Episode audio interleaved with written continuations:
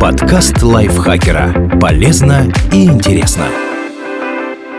Всем привет! Вы слушаете подкаст лайфхакера. Короткие лекции о продуктивности, мотивации, отношениях, здоровье, обо всем, что делает вашу жизнь легче и проще. Меня зовут Михаил Вольных, и сегодня я расскажу вам, как в СССР создали войсковую часть из экстрасенсов и к чему это привело.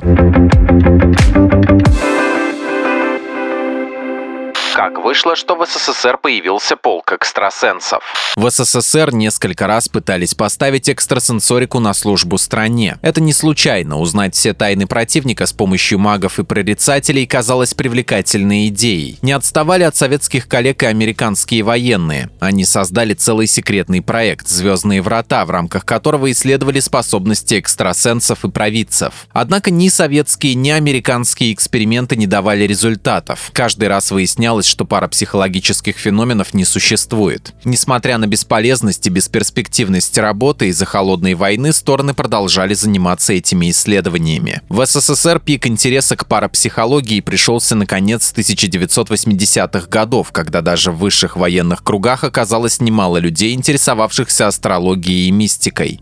Колдуны и экстрасенсы дошли даже до министра обороны Дмитрия Язова. Они обещали, что смогут обнаруживать вражеские подлодки, находить исчезнувшие корабли, самолеты и людей, диагностировать и лечить болезни и травмы. Все закончилось тем, что в 1989 году Генеральный штаб СССР отдал приказ о формировании войсковой части номер 10003. Она была суперсекретной, и командир части прямо докладывал только начальнику генштаба. Название тоже было эффектное. Экспертно-аналитическое техническое управление по необычным возможностям человека и особым видам вооружений. Военнослужащих набирали соответствующих – колдунов, экстрасенсов и псевдоученых. Командиром же назначили полковника Алексея Савина, который сам верил в паранормальные способности. Чем занимались те, кто там служил?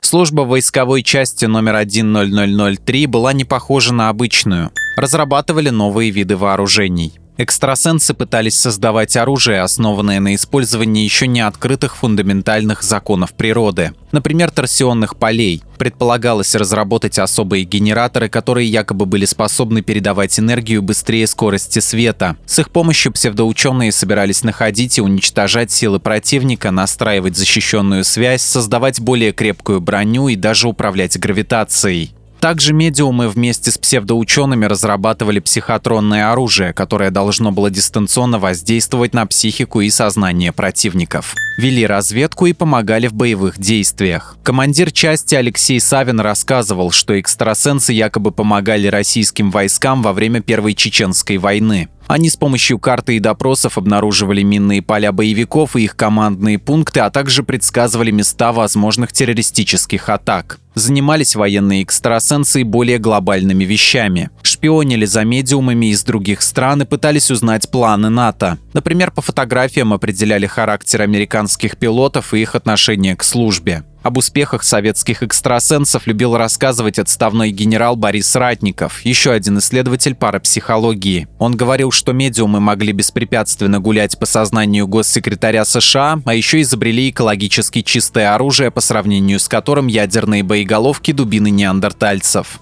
Предсказывали события. Алексей Савин заявлял, что однажды его подчиненные почувствовали опасность ядерного взрыва в Глазго. Соответствующее предупреждение якобы было сразу отправлено правительству Великобритании, и английские военные будто бы провели проверку. Готовили экстрасенсов. В секретной части не только пользовались паранормальными способностями, но и учились развивать их. Так Алексей Савин якобы даже разработал уникальную методику раскрытия экстрасенсорных способностей. Для этого курсантов от опытных силовиков до школьников обучали работать со значительными объемами информации, например, перемножать в уме большие числа, а еще общаться с подсознанием. Так группу из обычных солдат якобы удалось превратить чуть ли не в сверхлюдей. Они научились ходить по битому стеклу и раскаленным углям, могли не чувствовать боль, быстро осваивали новые языки, начали писать стихи и отказались от дедовщины. Удалось ли им сделать хоть что-то стоящее.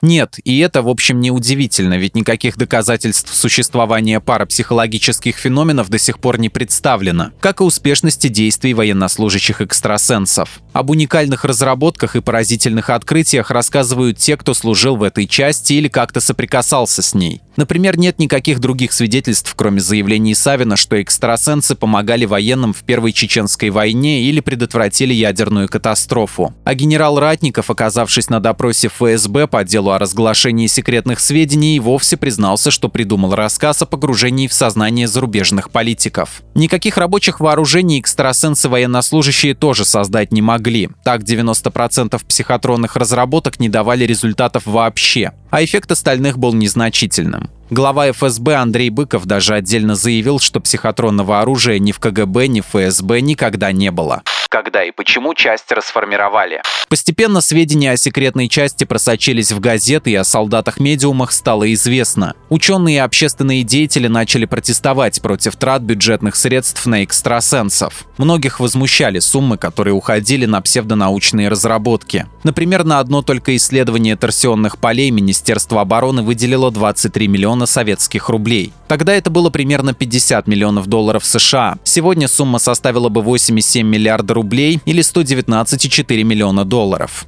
Несмотря на критику, часть номер 10003 продолжала работать. В 1997 году ее даже сделали одним из управлений Генерального штаба, а Алексей Савин получил генеральские погоны. Тому моменту американский проект «Звездные врата» был уже два года как закрыт. В отчете ЦРУ он был назван бесперспективным и бесполезным. В России же с полком экстрасенсов пришлось побороться ученым. Основная заслуга принадлежит комиссии по борьбе с лженаукой и фальсификацией научных исследований РАН, которую создали в 1998 году. Уже в следующем году ее председатель, академик Эдуард Кругляков, раскритиковал деятельность части номер 1003 и Министерства обороны. Его поддержали и другие ученые, академики РАН, Евгений Александров и Владимир Фортов, а также нобелевский лауреат Виталий Гинзбург. В 2003 году они опубликовали статью, в которой заявили, цитата, «До сих пор существует войсковая часть номер 10003, которая при наличии объективной квалифицированной экспертизы была бы немедленно расформирована. Наука процветающая в этой войсковой части, может существовать только благодаря режиму бессмысленной секретности. Тайные пружины происходящего очевидны – невежество и коррупция. Конец цитаты.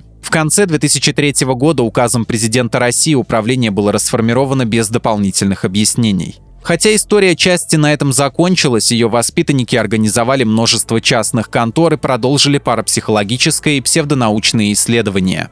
Но из этого тоже ничего не вышло. Те же торсионные, на самом деле обычные водяные генераторы не произвели революции в энергетике и были осмеяны серьезными учеными.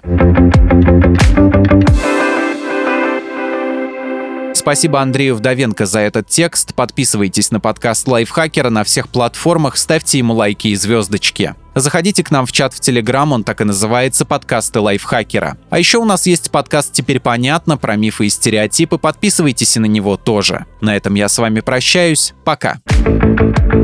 Подкаст лайфхакера. Полезно и интересно.